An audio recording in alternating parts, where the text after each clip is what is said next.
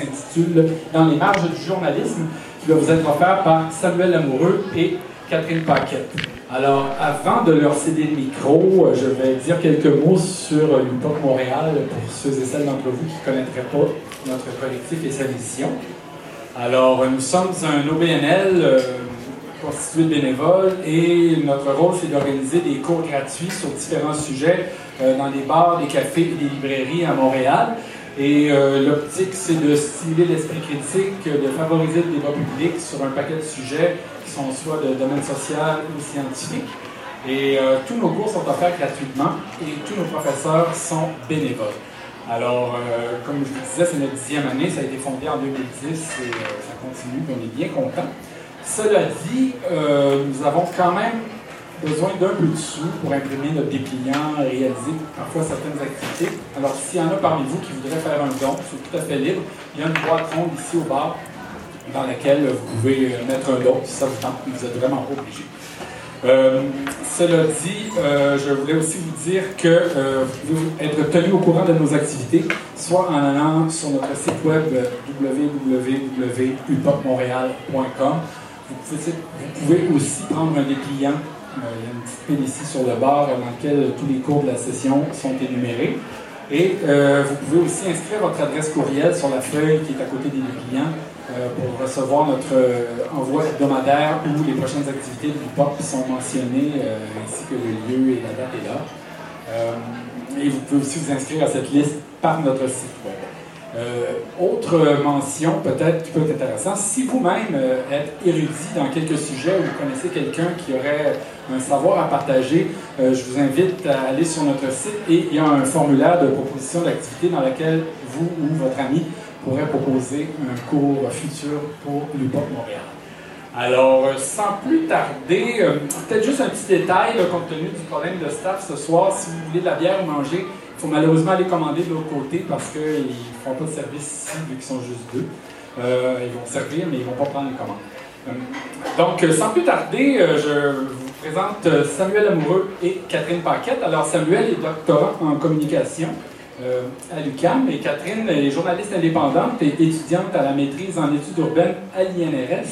Alors, ce sont eux qui vont nous donner ce soir la première séance. En fait, c'est plus Samuel ce soir qui va donner la séance qui s'intitule Journalisme et capitalisme. Alors, euh, je lui cède le micro. Merci.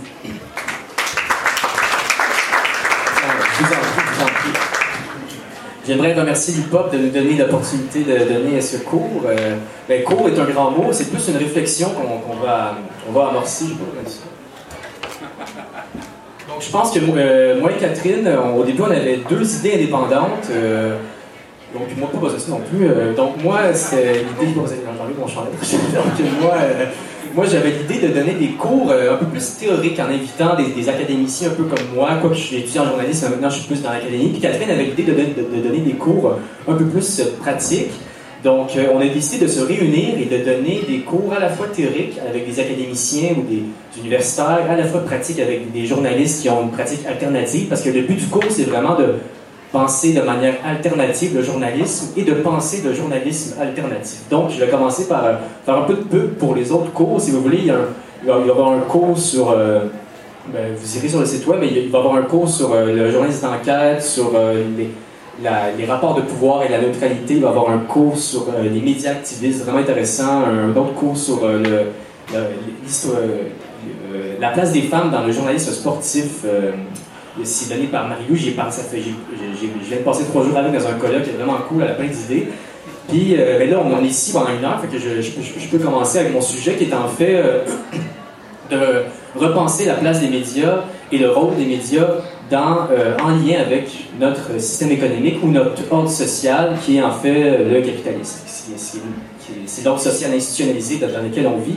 Et j'ai eu l'idée de, faire une séance pour penser ça. Donc, je vais, je vais tout de suite commencer parce que ça, me gosse quand les, quand les, gens font des intros qui comptent leur vie. Donc, euh, ça, il, va avoir, il va y avoir quatre blocs. Premièrement, je vais revenir sur, euh, selon moi, euh, les deux confusions en ce moment qu'il y a dans le discours médiatique public scientifique sur les médias. Ensuite, je vais définir le capitalisme. Euh, dans 30 secondes. Non, non, non, on, va prendre le temps de bien placer les catégories de l'économie politique. Puis ensuite, je vais euh, définir le rôle des médias et des nouvelles et du journalisme dans le capitalisme selon les différentes formes institutionnelles. Et on va finir par parler de la crise des médias et je vais essayer d'introduire une nouvelle manière de regarder la crise des médias. Parce que c'est ça le but-là. Je finis avec ça, mais je commence avec ça. C'est vraiment urgent, je pense, de penser, de repenser le, capitalisme en ce moment face à la crise des médias. J'étais dans, un colloque euh, en fin de semaine, puis vendredi, dans, la conférence d'ouverture, il y a c'était donné euh, par un espèce de professeur émérite, puis il a dit, selon lui, que la crise des médias en ce moment, ou du moins des journaux écrits, c'est selon lui la plus grande crise de la presse depuis euh, la création de, l'imprimerie, en fait. Alors, en ce moment, c'est clair qu'il y a une crise des, journaux écrits. Il y a eu, je pense, au Québec, je ne vais pas dropper des stats, vous irez voir. Il y, a, un rapport qui s'appelle Le miroir éclaté, qui, a été écrit euh, par euh, un groupe de chercheurs qui définit pas mal le portrait.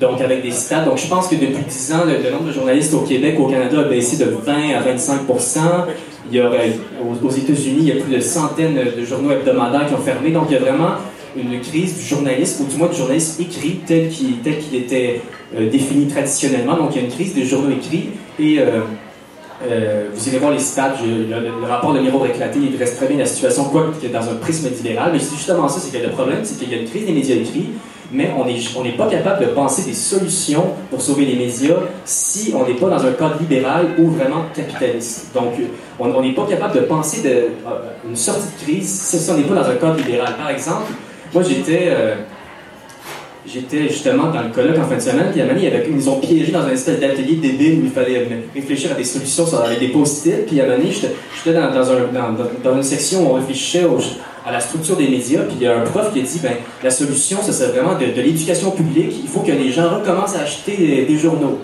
Parce que le, problème, c'est qu'avec la venue de l'Internet, les médias ont commencé à mettre leur contenu gratuitement sur le web. Et là, les gens ont perdu l'habitude d'acheter. Donc, la solution pour, pour euh, euh, face à la crise des médias, ce serait que les gens recommencent à acheter des médias. Mais ça, c'est une solution purement capitaliste. C'est juste parce que moi, il faudrait que les gens consomment plus. Personnellement, j'ai pas envie de consommer plus. J'ai pas d'argent, j'ai pas envie de consommer plus. J'ai pas envie d'acheter plus de, journaux pour sauver les médias. Je pense que c'est une solution purement libérale, purement capitaliste. Ou encore, il y, a un autre qui parlait pour, sauver les médias.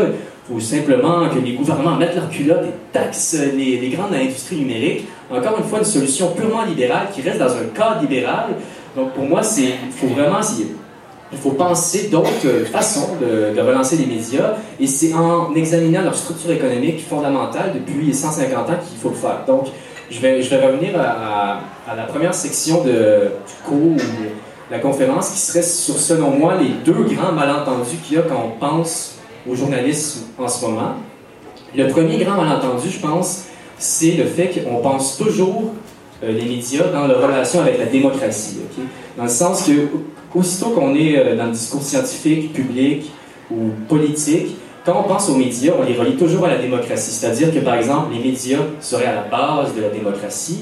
Il y, en a qui disent même que ce seraient les médias qui auraient encouragé la montée euh, de, la, démocratie libérale dans les États occidentaux. Par exemple, les médias auraient émergé, avec la démocratie au XVIIe siècle, au XVIIIe siècle, et c'est avec la création d'un espace public, donc espace neutre entre l'État et la société civile, que les médias donc auraient émergé. Et ça, les médias ont un rôle fondamental dans la démocratie parce que les journalismes, c'est essentiellement à la base de la démocratie, il faut échanger des idées, il faut un débat d'idées. Donc, les journalistes seraient à la base de la démocratie parce que eux autres, ils permettraient l'échange et la diffusion des idées. Donc, ce serait à la base de la démocratie. Donc, de un, les journalismes, euh, on, lit journalisme et démocratie dans le sens que le journalisme serait à la base de la démocratie.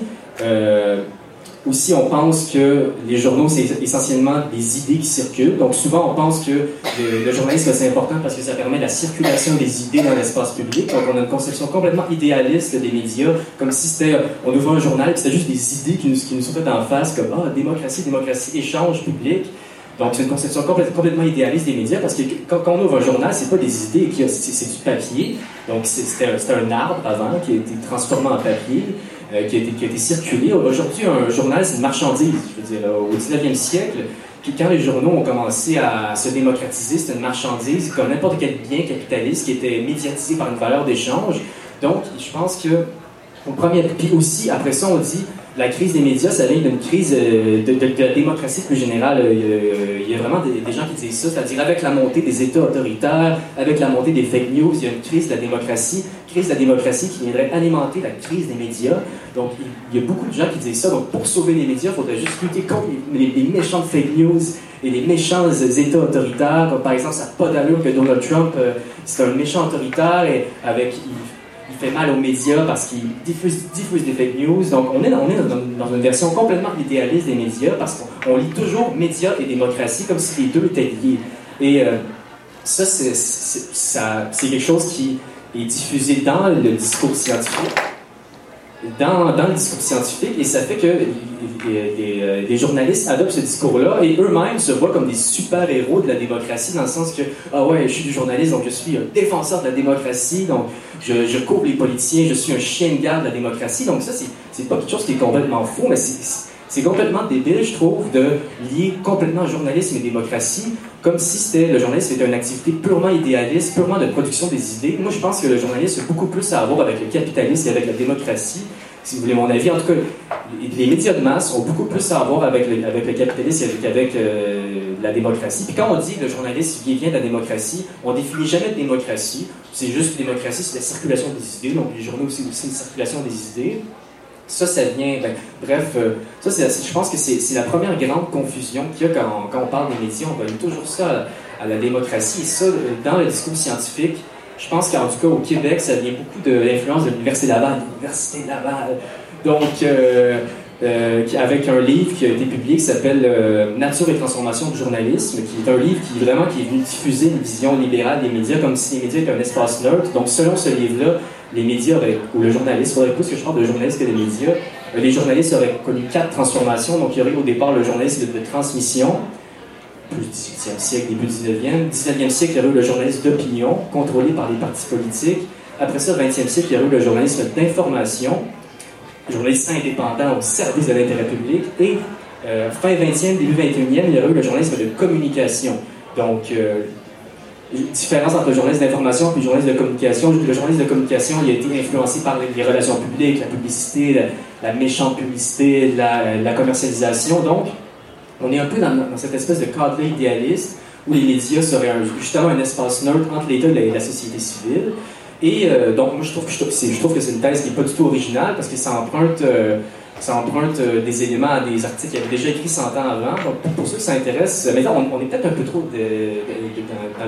dans, l'université, mais pour, ceux qui s'intéressent, il y a un gars qui s'appelait Robert Park qui a écrit un texte qui s'appelait Natural History of Journalism en genre 1922 qui répétait la même thèse que l'Université Laval euh, écrit 100 ans plus tard. Donc, l'Université Laval, je trouve ça pas du tout original, mais je vais ma vie. C'est ça qu'on fait à l'UQAM. Non, mais donc, on, euh, première, il y a une confusion. Lien, lien médias, euh, journalisme et démocratie, pour moi, c'est un lien qui est beaucoup trop poussé, qui n'est pas, pas, nécessairement trouvé.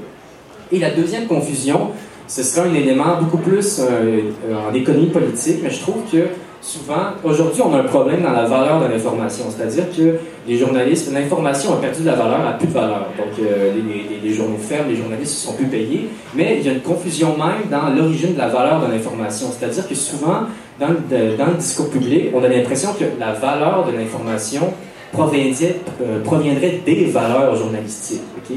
Là, je m'explique, c'est-à-dire que euh, dans les médias, on a des on a des, euh, des, valeurs éthiques, donc qui doivent guider le métier, par exemple euh, l'exactitude, la recherche de la vérité, euh, l'objectivité, l'impartialité, l'exactitude, j'ai peut-être le mot. Donc, il y, a, comme plusieurs valeurs morales qui guident la production journalistique, et souvent, on a l'impression que ce seraient les valeurs morales qui viendraient mettre de la valeur à un article. Par exemple, si un journaliste suit ses valeurs morales de recherche de vérité, d'objectivité, d'exactitude, d'équité, son article, sa production journalistique aurait une valeur.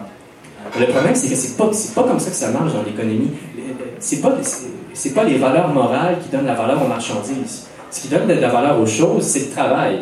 Je veux dire, c'est pas du tout, ou du moins ça, c'est une version, Marx dirait c'est le travail abstrait, donc socialement nécessaire, qui donne de la valeur aux choses, mais c'est pas c'est pas la morale qui donne la valeur aux choses. C'est pas parce que moi je décide de, chercher la vérité puis de d'écrire un article sur un policier que là tout d'un coup mon article va avoir beaucoup de valeur d'échange. Ça marche ça marche pas comme ça. Ce qui donne la valeur c'est le travail. Donc euh, il faut en revenir. Je pense qu'il y a même une confusion même dans euh, dans la manière dont on conçoit la valeur de l'information. Puis un problème aujourd'hui, selon moi, mais là je, je vais peut-être skipper un peu à la fin, mais Un problème en ce moment, c'est qu'on est un peu dans, le, ben, on est dans, le capitalisme financier en ce moment, une, des formes institutionnelles du capitalisme. Puis en ce moment, ce qui donne la valeur à l'information, c'est la vitesse. Je veux dire, c'est la première corporation qui a une information, c'est la première qui peut réagir sur les marchés financiers, la première qui peut faire une transaction avec l'action, donc c'est la vitesse qui, donne la valeur. Mais un journalisme, quand on conçoit la, quand on conçoit que c'est la vitesse qui donne la valeur, ça ne peut pas fonctionner avec le journalisme. Parce que, ou du moins, ça fonctionne si c'est un robot. Mais c'est ça le problème, je veux dire. Ça, fonctionne si on accepte de robotiser les salles de rédaction qui pourraient réagir en temps réel, écrire des articles en temps réel. Mettons, on sort des citats sur quelque chose, un robot écrit un article en temps réel, bam, ça, donne, de la valeur à l'article. Mais quand on a une vision du journalisme, c'est important de prendre notre temps, de faire des choses, ben, avec euh, les capitalistes financiers, donc, qui donnent de la valeur. Donc, c'est soit la valeur ou c'est soit le secret, en fait. Parce que tu peux avoir une. Si tu es une grande corporation aujourd'hui et tu as une information que personne d'autre, ben, ça peut avoir de la valeur parce que tu peux avoir, on appelle ça une rente informationnelle. Ça, je ne vais pas trop rentrer dans, l'économie de l'information, mais tu peux avoir une, ce qu'on appelle une rente informationnelle. Donc, c'est soit la vitesse ou c'est soit le secret. Mais ça, c'est deux choses qui sont complètement anti-journalistiques, la vitesse ou le secret. Je veux dire, si on, le but du journaliste, c'est de prendre son temps pour reconstruire des, histoires qui peuvent aider aux communautés à faire un espèce de sens commun, à, pouvoir s'orienter dans le monde. Le but du journalisme, c'est de créer une espèce de carte cognitive sur le monde. Donc, euh, la vitesse et le secret, c'est pas des choses. Donc, je pense que si on veut penser la crise des médias, faut penser euh, les médias, euh, faut penser les, les, liens du journalisme avec les formes institutionnelles du capitalisme et donc le capitalisme financier. Mais ça, je, je skip un peu à la fin. Donc, pour moi, je voulais juste commencer à identifier deux confusions, lien médias et démocratie, et euh, le fait que les valeurs proviendraient des valeurs, ce qui est, selon moi, complètement faux. Euh, donc là, euh, j'ai oublié de vous dire que si vous avez des questions, vous pouvez aussi m'interrompre, mais il va y avoir une période de questions à la fin. Est-ce que tu l'as dit, Nicolas, il va y avoir une période de questions à la fin?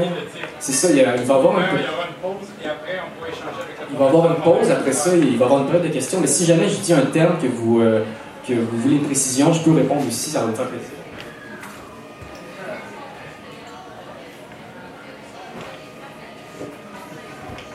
Donc, on serait rendu en fait à la deuxième partie qui serait. Euh, parce que, euh, comme je vous l'ai dit, je veux parler des liens entre les médias et le capitalisme, qui selon moi, les médias sont beaucoup plus près du capitalisme que la démocratie. Donc, on est rendu à l'étape de définition du capitalisme, qui, serait, qui va être, si vous voulez, euh, la partie plus théorique. Donc souvent, on pense que, le capitalisme, c'est simplement la, propriété privée, en fait.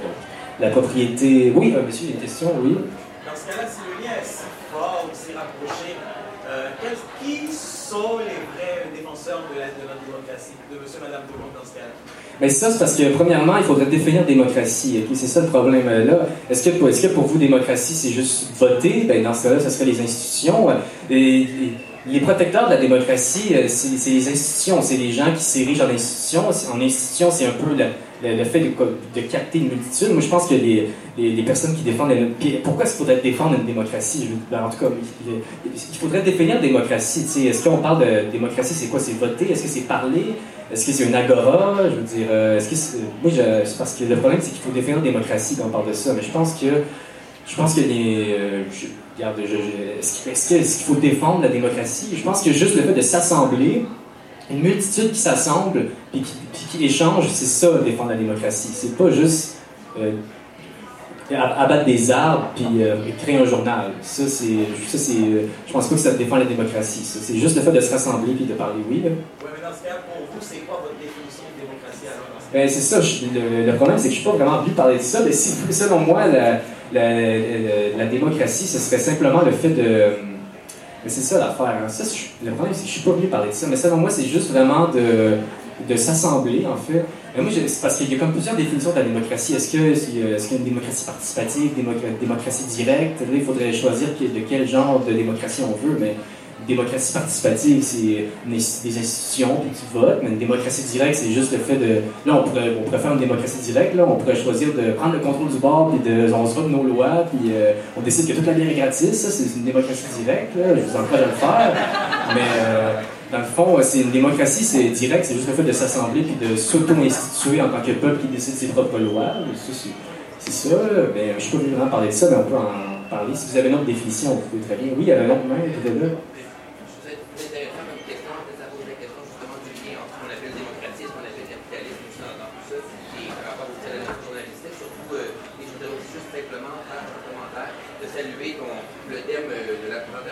dans le milieu journalistique, euh, dans lequel je fais partie en tant qu'artiste et journaliste indépendant, euh, c'est extrêmement difficile d'amener des points de vue différents. C'est un milieu où il y a une espèce de, de pensée monopolistique extrêmement forte. Catherine Dorion, déjà en amenant des points de vue un peu différents, et comme tu dis, tu restes quand même dans un. Euh, été quand même d'un esprit aussi parfois libéral, c'est quelque chose qui dérange beaucoup. Donc je pense nouvelles idées, amener des nouvelles pistes de solutions, c'est plus que jamais nécessaire et c'est assez difficile dans le contexte de la pratique, comme c'est assurément dans le contexte universitaire, d'amener des idées différentes parce qu'on est forcément aussitôt euh, fait face à une levée de boucliers extrêmement euh, forte et qui pose beaucoup de questions. Donc euh, voilà. Merci, merci beaucoup du, du commentaire. Euh, oui, oui. Ouais, moi, je dis que l'absurde commence dans la soumission et finit dans la décision. Et la démocratie, pour moi, c'est plus euh, l'encouragement, l'organisation et l'institutionnalisation de la décision. Oui, mais monsieur, euh, Oui, vas-y, Je m'excuse d'interrompre parce que vos questions sont d'ordre général et elles sont tout à fait pertinentes pour la période d'échange qui aura lieu après la conférence de Samuel. Et là, j'aimerais juste que vous vous en teniez à des questions comme si emploie un terme comme par exemple économie politique.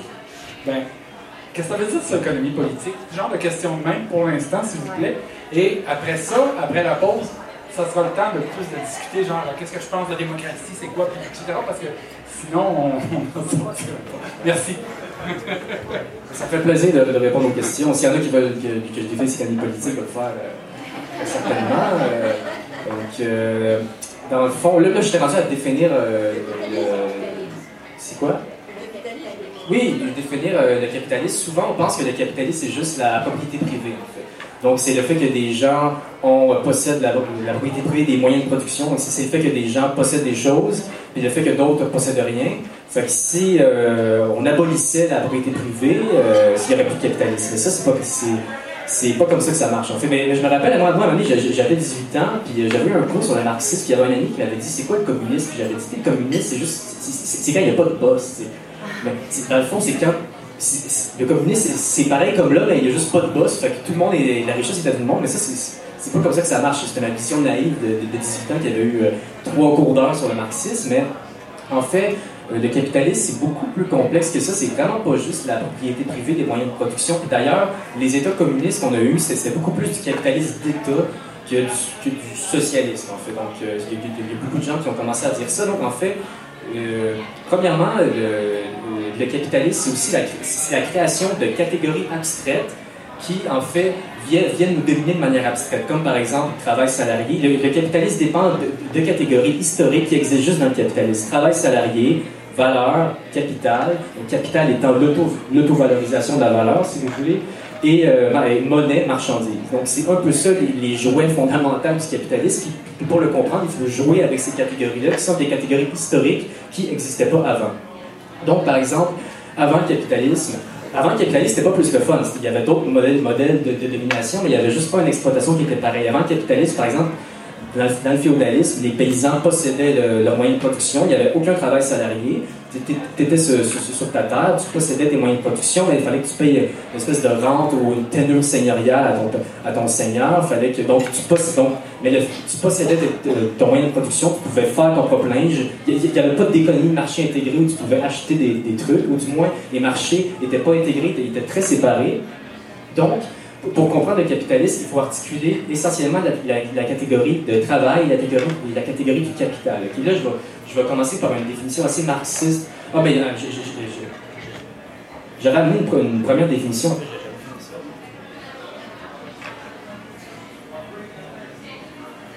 Ouais, J'en ai ici, donc, euh, selon Maxime Ouellet, le capitalisme, ce serait une relation sociale médiatisée par une forme abstraite de richesse qui doit s'accumuler sans fin.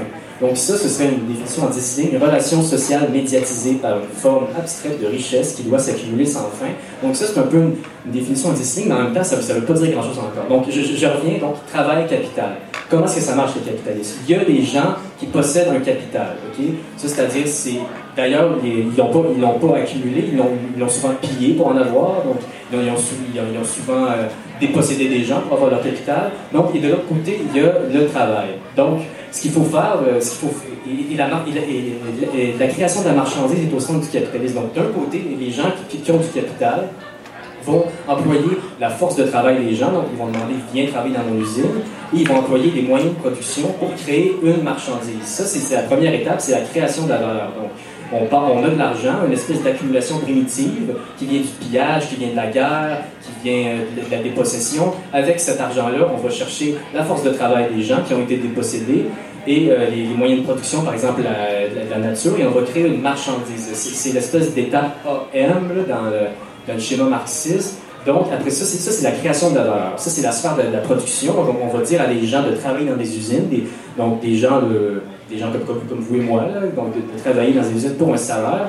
Et après ça, ce qu'on va faire, c'est qu'on va essentiellement, dans la sphère de la circulation, on va vendre la marchandise à un prix supérieur à son coût de production. Et là, c'est ce qu'on appelle la réalisation de la valeur. Donc, c'est là qu'il va avoir une valeur supplémentaire, et ça, c'est le cycle du capital. Mais là, je sais que c'est peut-être un peu compliqué, mais pour comprendre le capitalisme, il faut comprendre euh, euh, l'asymétrie et la dépendance des, liens entre le travail et le capital. Ça prend des- ça prend des travailleurs libres qui possèdent rien, sauf eux-mêmes, et ça prend des gens qui ont un capital, et on va, essentiellement, entrer en relation ces, deux euh, catégories-là pour créer des marchandises qu'on va vendre à des prix supérieurs à, leur coût de production, et ce prix su- supérieur-là, c'est ce qu'on appelle la survaleur, qui vient du surtravail des gens, donc les gens sont exploités, sont pas payés assez cher, donc sont exploités, et, et ça va créer une marchandise. Donc on a besoin d'avoir une sphère de production une sphère de circulation où les, marchandises vont être vendues à un prix supérieur. Je viens de le dire.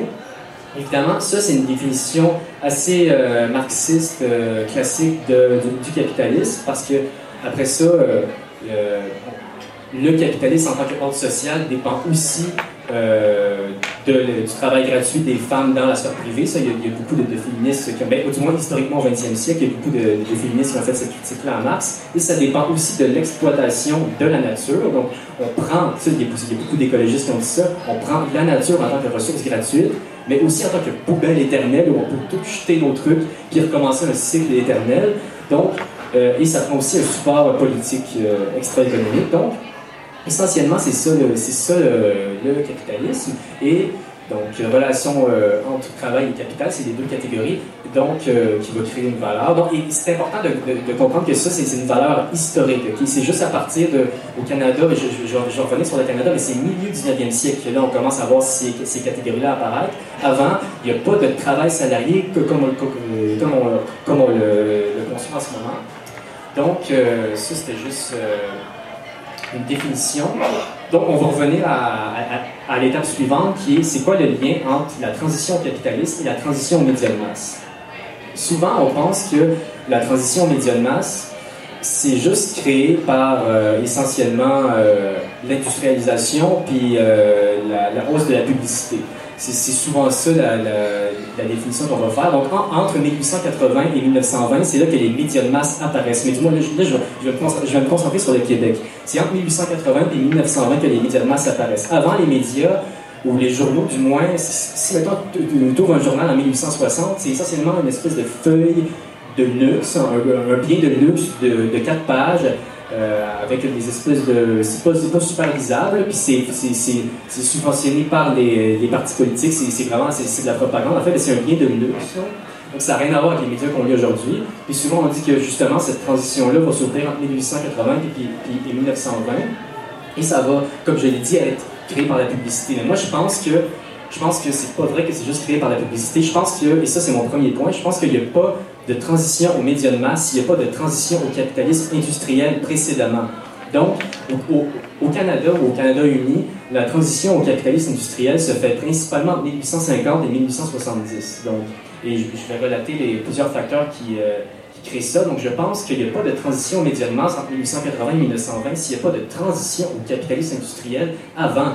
Parce que, euh, vous allez voir, on, on va juste revenir à la base. Donc, là, vous allez voir, ça va être un peu historique, mais ce qui arrive, c'est que en partant, en Nouvelle-France, il n'y avait pas d'imprimerie, donc je ne vais pas remonter jusque-là. Il n'y avait aucun journal qui circulait en Nouvelle-France. Puis de toute façon, la Nouvelle-France, c'est pas une économie capitaliste, c'est une économie principalement mercantiliste. C'est un commerce de fourrure. c'est Le, commerce de fourrure, c'est vraiment un commerce complètement absurde. On crée des espèces de chapeaux de luxe, puis on vendait ça à des gens qui étaient en Europe. Mais essentiellement, il y avait un profit qui était réalisé, mais le profit était réalisé avec la circulation et non pas avec la production. Donc le but, c'était, on, on avait un marché au Canada Et après ça, on exportait ça en Europe. C'était des marchés qui étaient vraiment pas intégrés. Pour avoir un capitalisme industriel, il faut avoir des marchés intégrés et unifiés. Là, c'était des marchés to- totalement, totalement euh, pas unifiés. Donc, le profit était basé sur la circulation. Donc, c'est une économie mercantiliste, essentiellement. C'est un, un bien de luxe. Donc, Ellen Wood, dans l'origine du capitalisme, un, livre, un excellent livre à rien là-dessus, si c'est pour ceux qui veulent aller plus loin.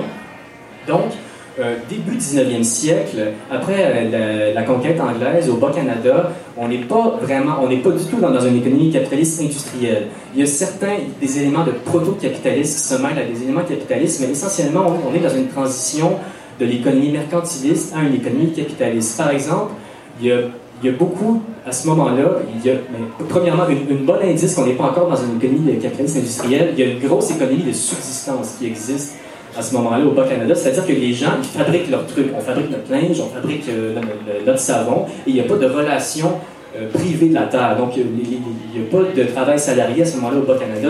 Les, gens sont, sur la terre. Et, fait intéressant, la tenure seigneuriale va être abolie en 1854 au Bas-Canada. Donc, c'est très tard. Et euh, donc, les, relations seigneuriales durent jusqu'à vraiment tard au 19e siècle. Donc, il n'y a pas de capitalisme industriel avec des gens qui travaillent dans des usines au début du 19e siècle au Bas-Canada. Donc, on n'est pas dans un capitalisme industriel. Donc, on pourrait débattre est-ce qu'il y avait des éléments de proto-capitalisme agraire? Ça, on pourrait parfaitement débattre, mais il n'y a pas de capitalisme industriel. Ce qui va créer l'apparition du capitalisme industriel au Bas-Canada, ça va être beaucoup, mais premièrement, euh, il va y avoir plusieurs facteurs. Mais c'est, comme j'ai dit, ça prend deux choses. Ça prend des gens qui ont du capital, ça prend des gens, des travailleurs libres. Donc, ça prend des... Donc, il va y avoir plusieurs facteurs. Je, je, tiens beaucoup ça dans un livre qui s'appelle Capitalisme et Confédération de Wilson, qui est, un, excellent livre qui va un peu euh, définir ça.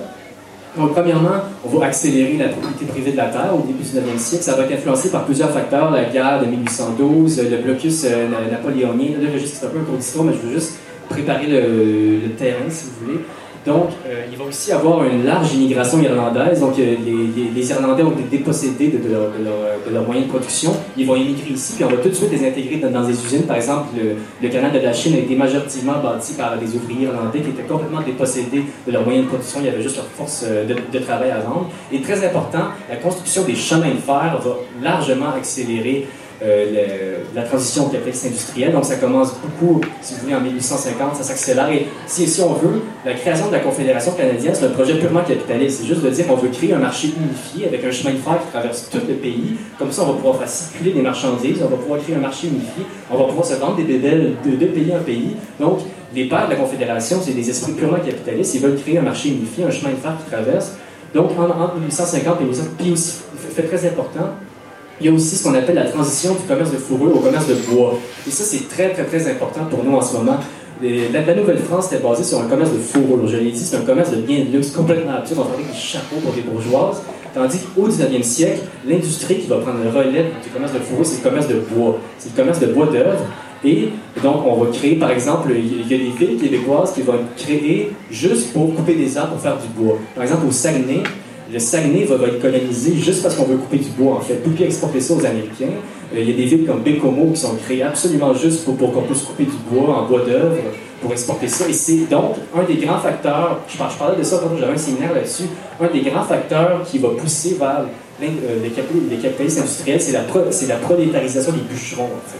C'est vraiment un des premiers facteurs. Donc, c'est le fait que les bûcherons doivent vendre leur force de travail dans, de, dans des usines de bois. Et on va exporter ce bois-là un peu partout. Mais ça, important, à quoi ça sert le bois? À faire du papier, à faire des journaux. Je veux dire, le, le, le, la création, l'industrialisation du commerce de bois a super à voir avec la création des médias de masse au Bas-Canada. Ça, c'est absolument clair. Puis je pense que, en tant que journaliste, si, si on comprend que, OK, le journal dans lequel je travaille, en fait, ben, premièrement, il vient de où? Puis c'est ça, c'est que il y a même il y a certaines villes québécoises qui vont s'industrialiser parce qu'ils vont alimenter des journaux américains. Mais je disais ça, mais d'ailleurs, chez Coutimi, pour ceux qui connaissent un peu l'histoire de la ville, ça a été créé au début du 20e siècle, beaucoup avec le commerce de bois, et le bois alimentait les journaux américains. Donc, c'était par exemple le, le, New York Times qui était alimenté par, la, la, pulperie de Chicoutimi. Je pense que Bécomo alimentait le Chicago Tribune. Donc, le capitalisme québécois vient beaucoup des journaux même. Donc, les, journaux n'ont pas créé la démocratie, les journaux ont créé quasiment le capitalisme dans, dans certaines villes québécoises. C'est vraiment, c'est vraiment ça. Donc, mais particulièrement Bécomo, ça a été créé par, par le Chicago Tribune qui voulait du papier pas cher. Je veux dire, C'est vraiment ça l'histoire. Fait que les, journaux ont un lien direct dans, dans la venue du capitalisme. Donc, comme je l'ai dit, transition au capitalisme industriel, c'est ça. Euh, Formation du commerce de fourrure, on accélère l'agriculture, formation du commerce de bois, je veux dire. Après ça, euh, immigration massive de- d'immigrants dépossédés, création des chemins de fer. Donc ça, ça va créer une économie unifiée. Et à partir de là, entre 1880 et 1920, on va pouvoir créer des médias de masse, mais on ne peut pas créer des médias de masse si on n'a pas fait une transition au capitalisme industriel précédemment. Donc, c'est vraiment ça, ça, c'est vraiment un des premiers points que j'aimerais aborder. Donc, là, vous, vous allez dire que ça sert à rien aujourd'hui, mais je pense que ça sert à quelque chose. Je pense qu'il faut avoir une vision élargie. Je pense qu'il faut regarder notre journal, pas comme une espèce d'idée qui nous pop d'en face. Il faut regarder notre journal comme du papier. De où est-ce que ça vient? Ça vient essentiellement d'arbres. D'ailleurs, il, y aurait beaucoup d'études à faire comme quoi que sûrement que les journaux, en fait, ont accéléré euh, les, euh, c'est super pas écologique, en fait, faire, faire un journal, mais je pensais à ça tantôt. Tu, coupes, tu coupes des forêts, tu coupes des arbres. Sûrement que les, les journaux ont une part de responsabilité dans. Très minime, là, mais dans le réchauffement climatique. Je pense qu'il faut aussi penser à ça, la, manière, la, matérialité d'un journal, oui. Le, papier, ça se recycle? Ça se recycle, mais en fait, euh, si, tu lis des, trucs en écologie sociale, en fait, le, recyclage, par exemple, le recyclage de plastique, c'est genre. euh, je pense qu'au 20e siècle, il y a, il y a 10 du, plastique qui s'est recyclé, en fait, puis, puis- il y a beaucoup de problèmes en écologie sociale avec le recyclage. Mais le but, en fait, ce que je veux dire, c'est que le but, c'est. Puis aussi le phénomène de, de l'entropie, c'est-à-dire quand tu décides de produire quelque chose puis de le transformer, tu modifies l'énergie, tu modifies ton environnement. Peu importe si tu recycles après, tu as déjà transformé l'énergie, tu as déjà transformé ton environnement. Donc l'entropie, c'est une loi de la, thermodynamique. Mais si tu décides de transformer quelque chose, tu perds de l'énergie, tu transformes ton environnement, peu importe si tu recycles ou pas. Mais ça, c'est- des débats en, écologie sociale, mais je je veux juste dire l'action de produire quelque chose dans une logique de productivité capitaliste, c'est quelque chose qui ne peut pas se rattraper par, par exemple, l'économie circulaire ou, euh, le recyclage. Je pense que quand on transforme quelque chose, on transforme l'environnement, peu importe si qu'est-ce qu'on fait après. Ça, c'est- des débats en écologie sociale qui me dépassent pas mal. Donc, juste pour, revenir aux années, si vous voulez. euh, donc, euh, ça, c'était juste ça, mon, mon premier point. Et fait très important. Donc, justement, ah oui, je veux juste revenir à ça.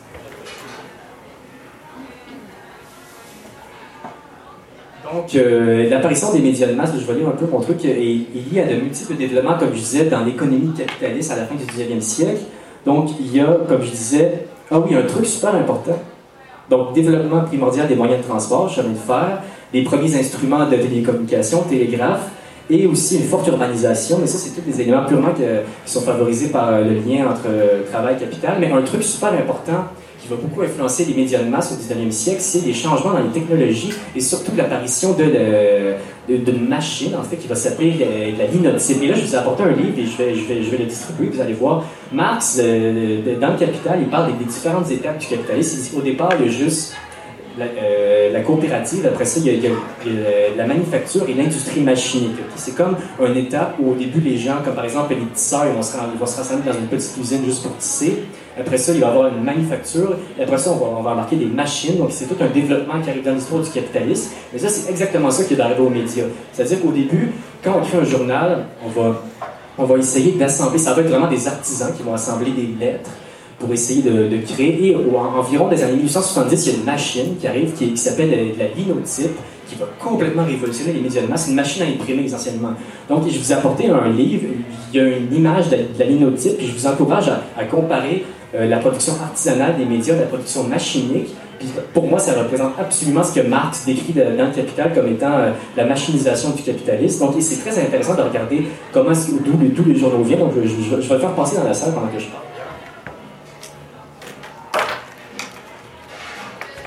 Donc ici, l'apparition des machines linotypes. Ici, il y a des productions artisanales. Donc je vais, je vais- faire passer si vous voulez. Donc euh, l'apparition des machines, c'est super important aussi. euh, il y aurait beaucoup à dire là-dessus. Un autre truc super important qui va vraiment influencer les médias de masse, c'est en fait il y a beaucoup de médias qui, vont s'incorporer en société par action.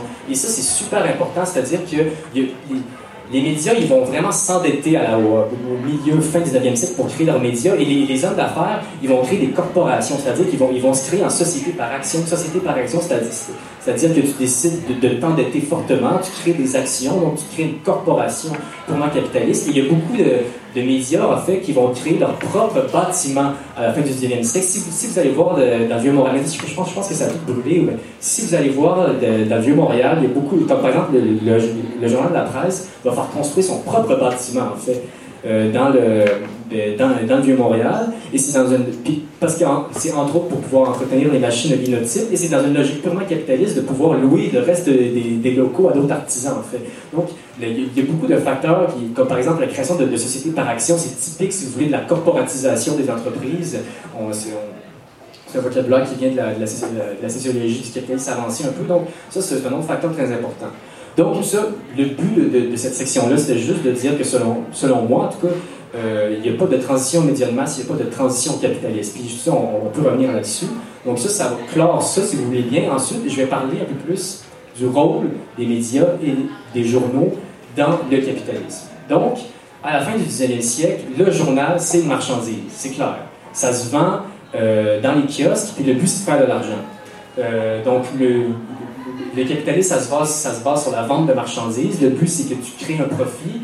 Ben, mais comme je l'ai dit, tu, tu- prends une usine de production, donc, et tu rajoutes euh, les, moyens de production et la force de travail. Après ça, tu vas le vendre dans la circulation, puis tu vas faire un profit supplémentaire euh, qui revient à les coûts de production. Dans la base, les, les journaux, c'est une marchandise qui fonctionne, qui fonctionne pour faire du profit, mais plus précisément, c'est pas juste euh, les journaux qui sont la marchandise, c'est le public même qui va devenir la marchandise, on va voir au 20e siècle. Donc, avec euh, la publicité, le but des journaux, en fait, c'est littéralement de marchandiser le temps d'écoute des gens. Donc, on va dire, mais ça, c'est- particulièrement vrai avec euh, la, télévision, c'est-à-dire que le but, c'est littéralement de coloniser le temps de loisir des gens, parce que c'est ça.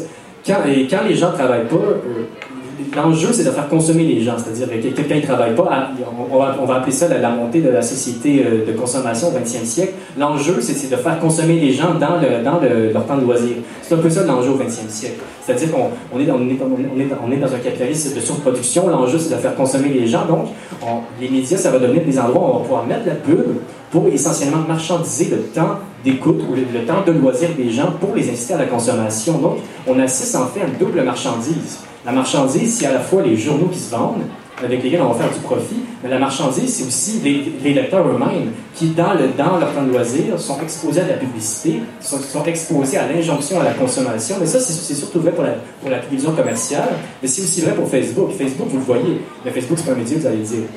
Vous avez raison, mais les médias met- ils mettent leur article sur Facebook, donc c'est un peu la même chose. Mais euh, c'est-à-dire que on a, le but, c'est que tu regardes la, la- la télé, que tu sois diverti ou informé.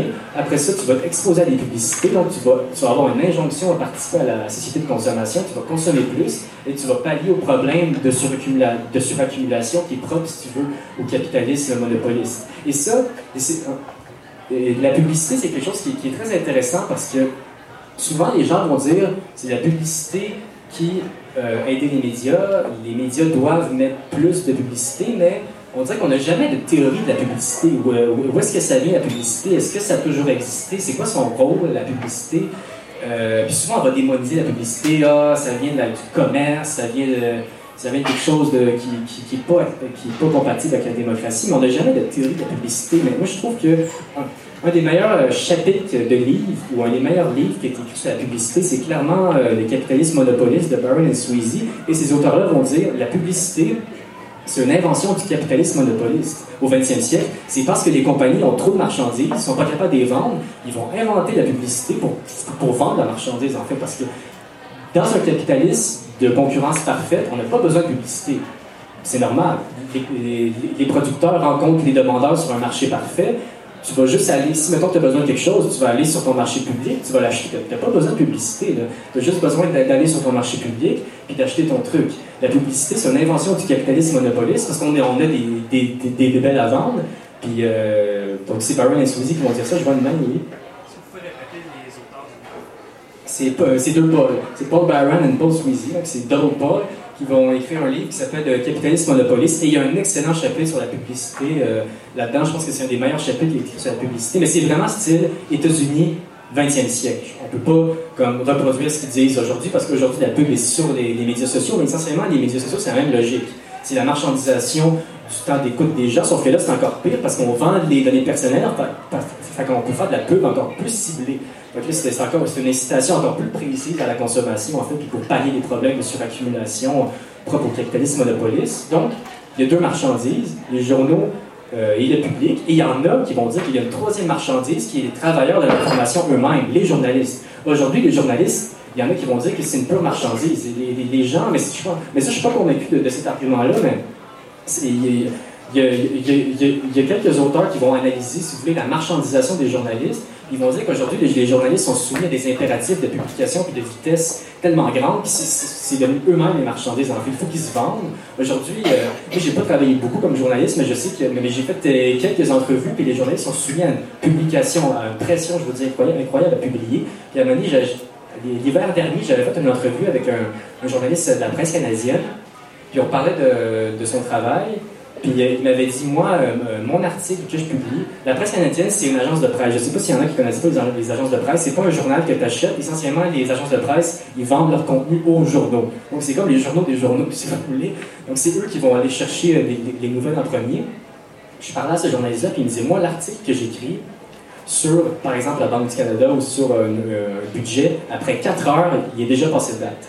Donc, euh, après 4 heures, il faut, que je les modifie parce que ça n'a plus aucune valeur après 4 heures. Mais ça, on n'a rien à la vitesse, vous voyez, du début.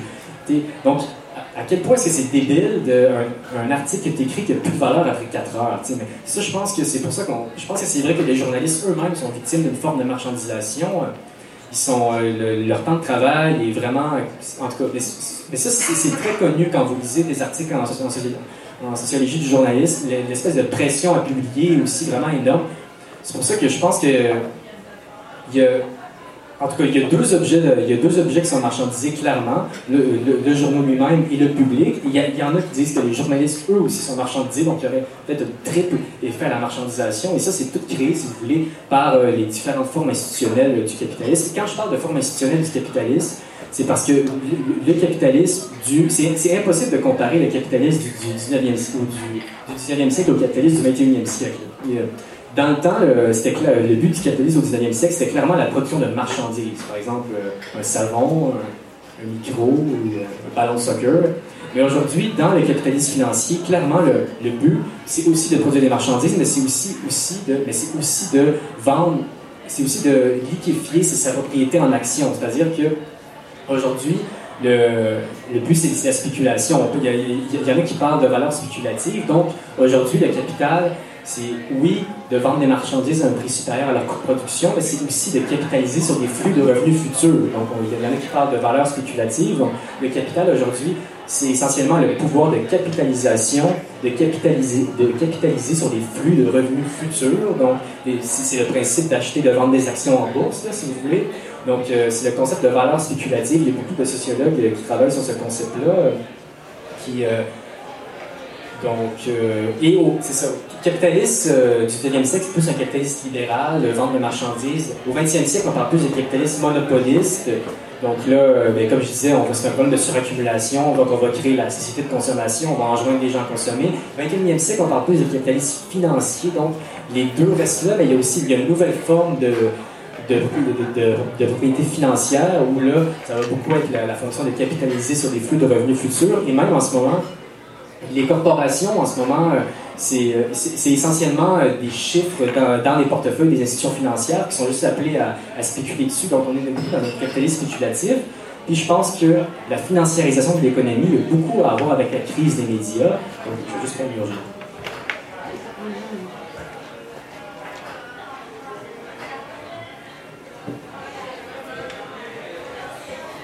ça, ça, ça, va être euh, mon, mon dernier point, je pense que je, vous avais dit que j'allais finir un peu en parlant de la crise des médias. Je pense que la crise des médias aujourd'hui a beaucoup à voir avec euh, ce qu'on appelle la financiarisation de l'économie, ou du moins l'évolution des médias en général. Ça a toujours un lien avec les formes institutionnelles du capitalisme, ça c'est sûr et certain. Mais je pense que la crise des médias en ce moment, ça a beaucoup à voir avec euh, la financiarisation de l'économie et la concentration du capital aussi dans les mains. Dans les mains euh, des grandes corporations. Il y a, beaucoup d'économistes hétérodoxes qui ont fait des analyses. Depuis euh, les, années 50, le capital se concentre dans des mains toujours plus petites euh, de, de grandes corporations. C'est pas très original comme, comme discours. Il y a beaucoup d'économistes qui disent. Et ça, ça affecte vraiment les, entreprises de presse. Donc, je pense que, et là, ici, je vais m'inspirer de la théorie du capital qu'au pouvoir. Je pense qu'au lieu de parler de crise des médias, aujourd'hui, je pense qu'il faudrait parler de crise du pouvoir de capitalisation je, pense, que c'est ça le problème. Je pense que les médias, en tant qu'entreprise capitaliste, ont un pouvoir de capitalisation. Ils sont plus capables de performer euh, sur le marché de concentration du capital, sont pas capables d'accumuler du capital comme avant. Pourquoi? Parce que les grandes corporations, qui sont les GAFA, ont des rythmes d'accumulation beaucoup plus supérieurs aux médias de masse. Donc, on est dans, une crise du pouvoir de capitalisation. On n'est plus capable de faire du profit. On n'est pas assez performant. On se fait aspirer par euh, essentiellement les capitales dominants. il y a beaucoup d'économistes qui ont fait des études sur la concentration des entreprises. Depuis 1950, euh, depuis le début du 20e siècle, on est vraiment dans un mouvement de concentration des, entreprises. Donc aujourd'hui, l'économie est contrôlée par des corporations qui, achètent de plus en plus les, plus petites compagnies. Donc Facebook, c'est un bon exemple. Facebook a acheté euh, WhatsApp, Facebook a acheté Oculus Rift, Facebook, si je ne me trompe pas, aussi acheté Instagram aussi, je m'en souviens je pense, je pense que Facebook a acheté Instagram, quelque chose comme ça. Donc, on n'est pas dans un modèle de C'est quoi?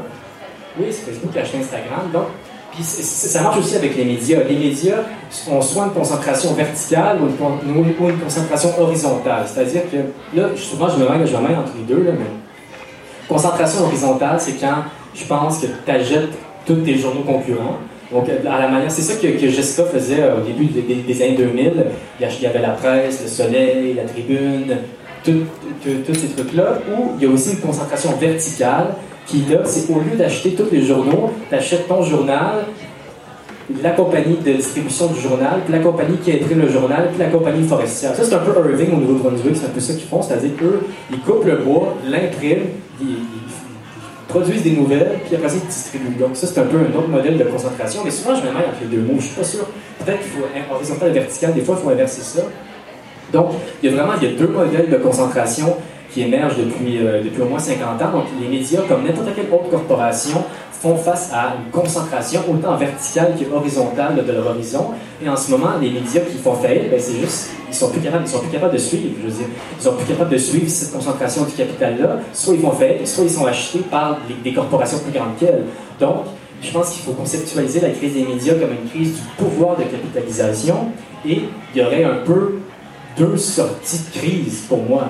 Euh, pour les médias de masse, ce serait soit accepter le capitalisme dominant, puis se faire acheter par une super grande compagnie, comme euh, le Washington Post s'est fait acheter par Amazon. Puis d'ailleurs, c'est drôle parce que dans, le rapport de miroir éclaté, le Washington Post est cité comme un exemple d'un journal qui, qui est sorti de la crise mais il s'est fait acheter par Amazon, il n'est pas sorti de la crise, il s'est juste, fait acheter par un, par un GAFA, qui est une corporation qui est la, plus, corporation la plus puissante au monde. Puis dans le rapport, ils sont, le Washington Post est sorti de la crise. Ils ne sont pas sortis de la crise, ils sont fait acheter. Donc est-ce que tous les médias devraient juste se faire acheter par, par Amazon?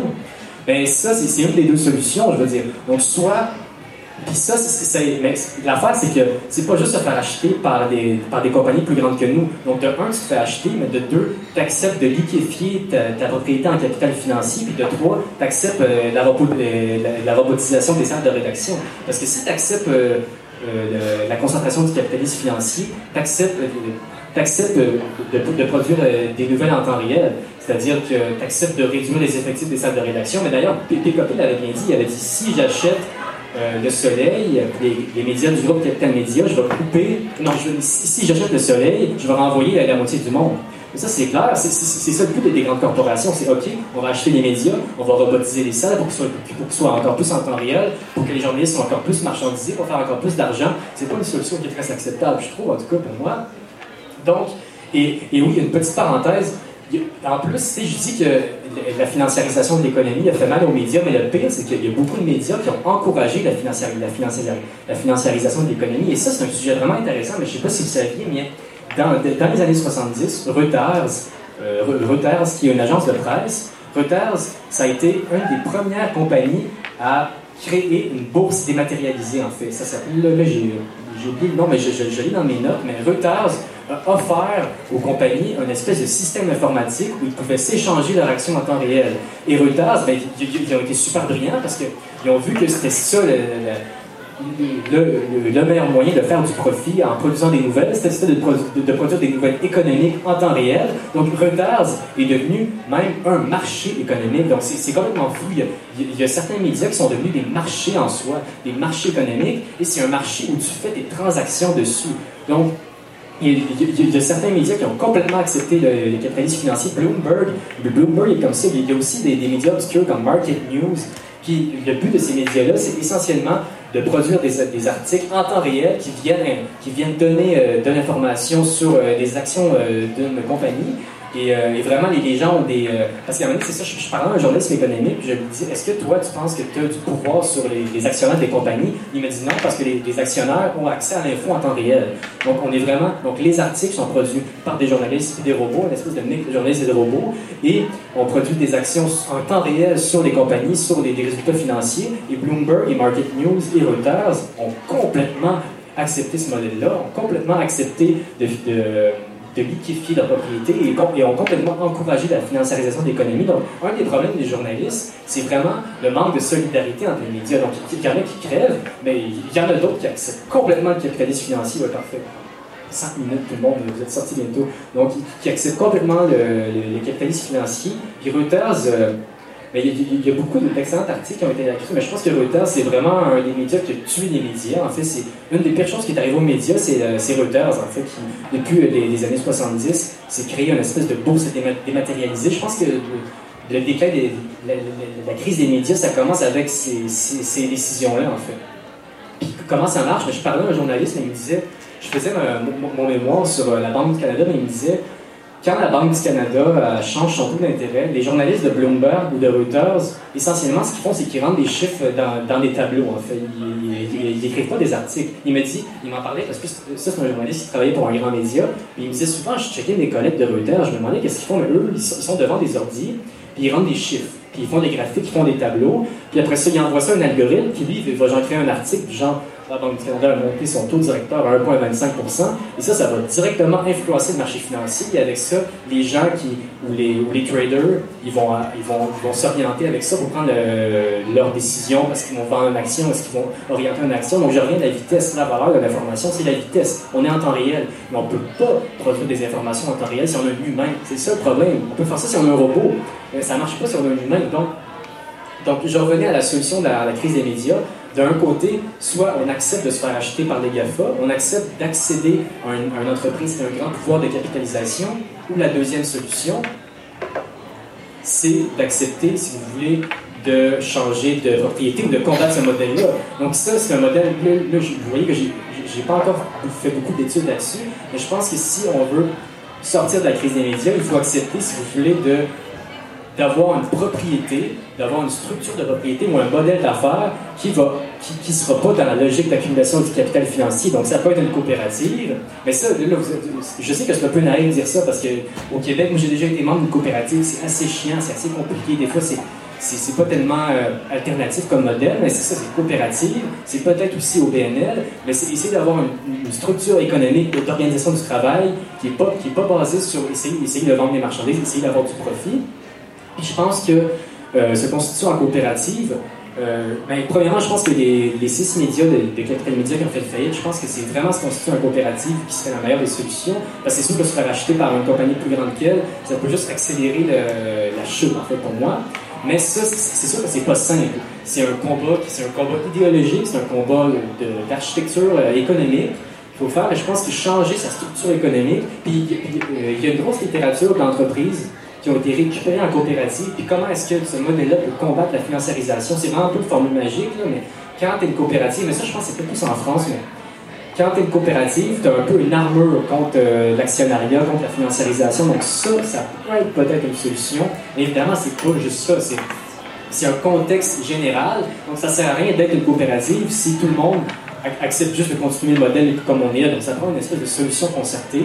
Je serais pas contre le fait aussi d'avoir une aide fédérale euh, politique aux médias. Mais le problème, c'est que le problème, c'est que je pense que l'État peut juste, si l'État veut imposer de la rentabilité aux médias, c'est une mauvaise solution aussi. Parce que peut-être que les médias, c'est pas obligé d'être rentable plus. Si on veut sortir de la financiarisation, de la marchandisation, il faut accepter que les médias ne sont pas obligés d'être d'être rentables. Ça, c'est un autre truc.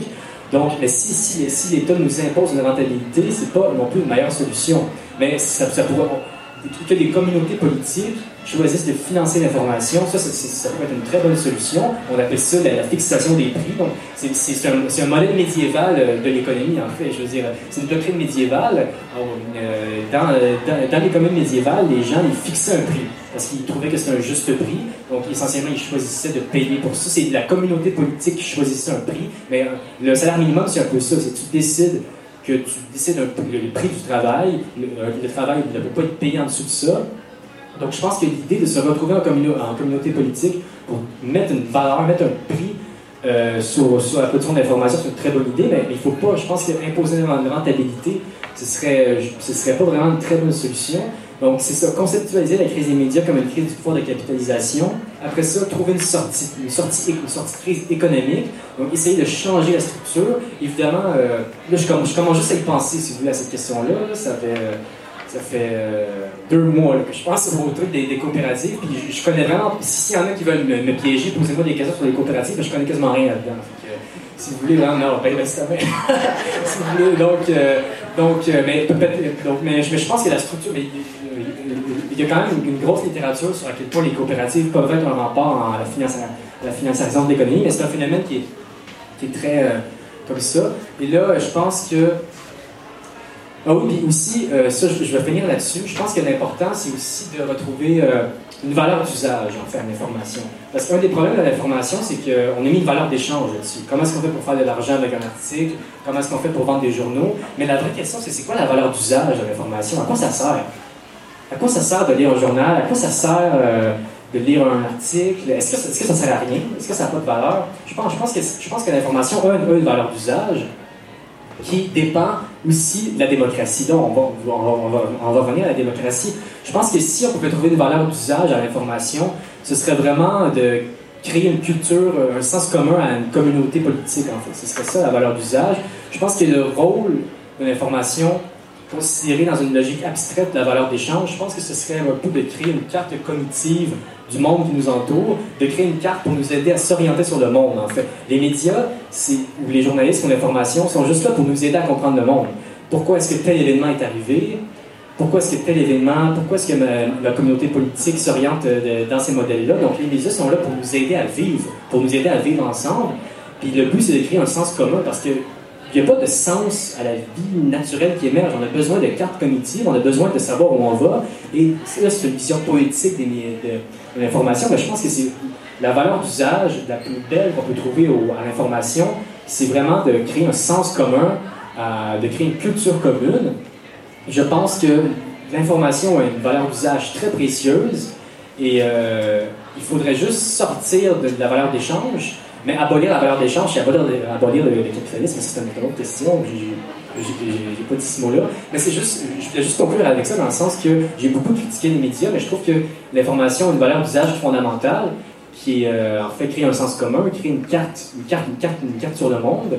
Puis ça, c'est pas moi qui invente ça, c'est les cultural studies, c'est Stuart Hall qui a beaucoup écrit là-dessus, si vous voulez. Euh, si vous voulez le lire, euh, Stuart Hall il a été traduit en français dernièrement dans le livre Identité et culture, là, et c'est un peu ça qu'il dit, mais je veux juste m'inspirer de ça, j'ai pas, j'ai pas inventé ça. Donc euh, je pense que les médias ont l'information a une super belle valeur d'usage, c'est juste qu'on essaie de lui mettre une valeur d'échange, puis que ça, ça marche pas. En fait. L'information, c'est un bien public, c'est inappropriable, c'est un bien non exclusif, c'est un bien commun, c'est un bien inappropriable, puis il faut le revendiquer en tant que bien commun, puis il faut lui enlever euh, la marchandisation, la, rentabilité, la rentabilité, puis le fait de lui mettre une valeur d'échange. Là, je, je pense qu'il faut que j'arrête de parler, Nicolas. Je vais, je vais, ce serait, ce serait euh, ma, ma conclusion. Merci d'avoir écouté, puis j'accueille vos questions.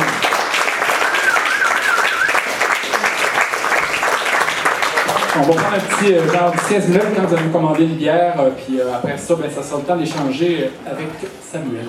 Oui.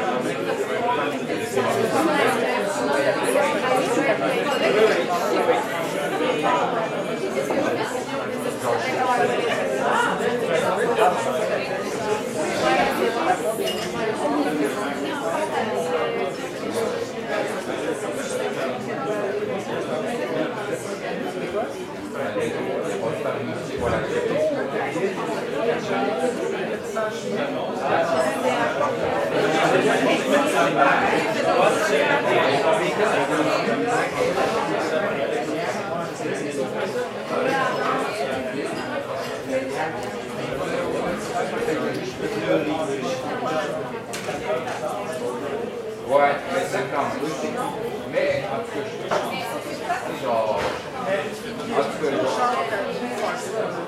Ah oui, mais c'est comme si je Genre, évidemment, c'est la base, c'est sa passion, Mais trouve que le journaliste est formé. Et non, les félicitations, c'est parler, c'est amener des journalistes, c'est Donc, euh, comment il en parlait, c'est c'est tellement affilié à la démocratie, c'est un la de la sait pas. C'est un journaliste qui c'est son point de vue, mais tout ce que les sujets qu'on c'est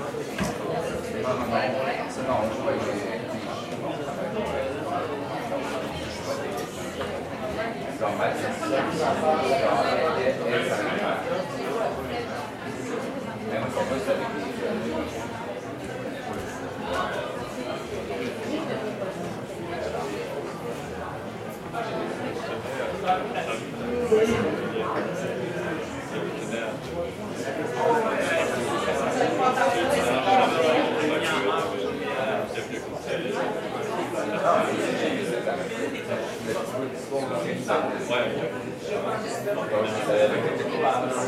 oui, justement,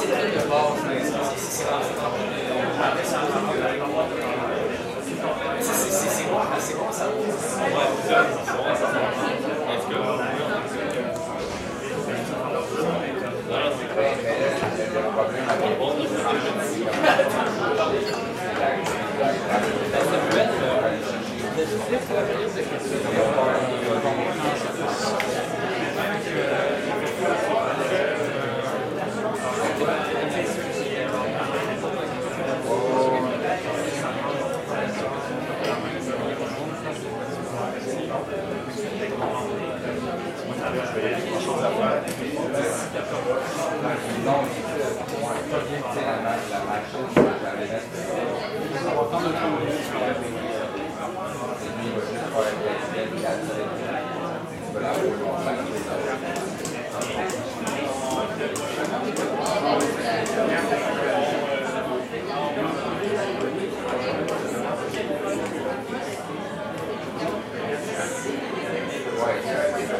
Ouais,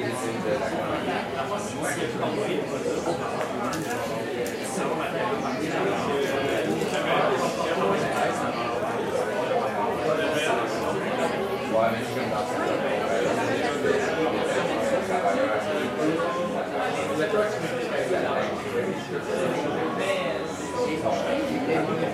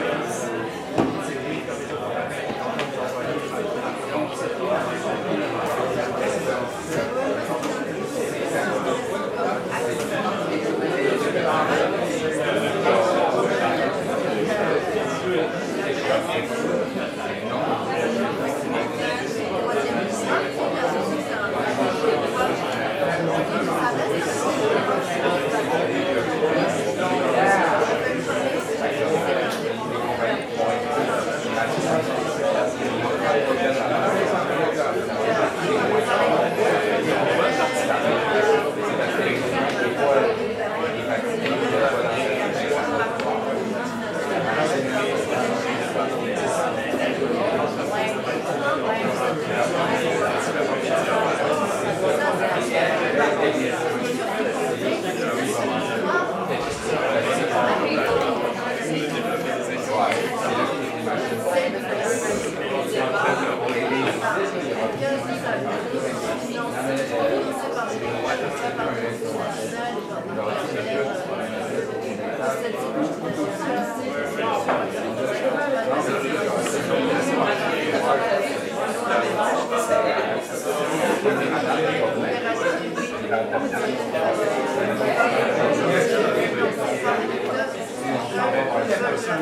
Gracias.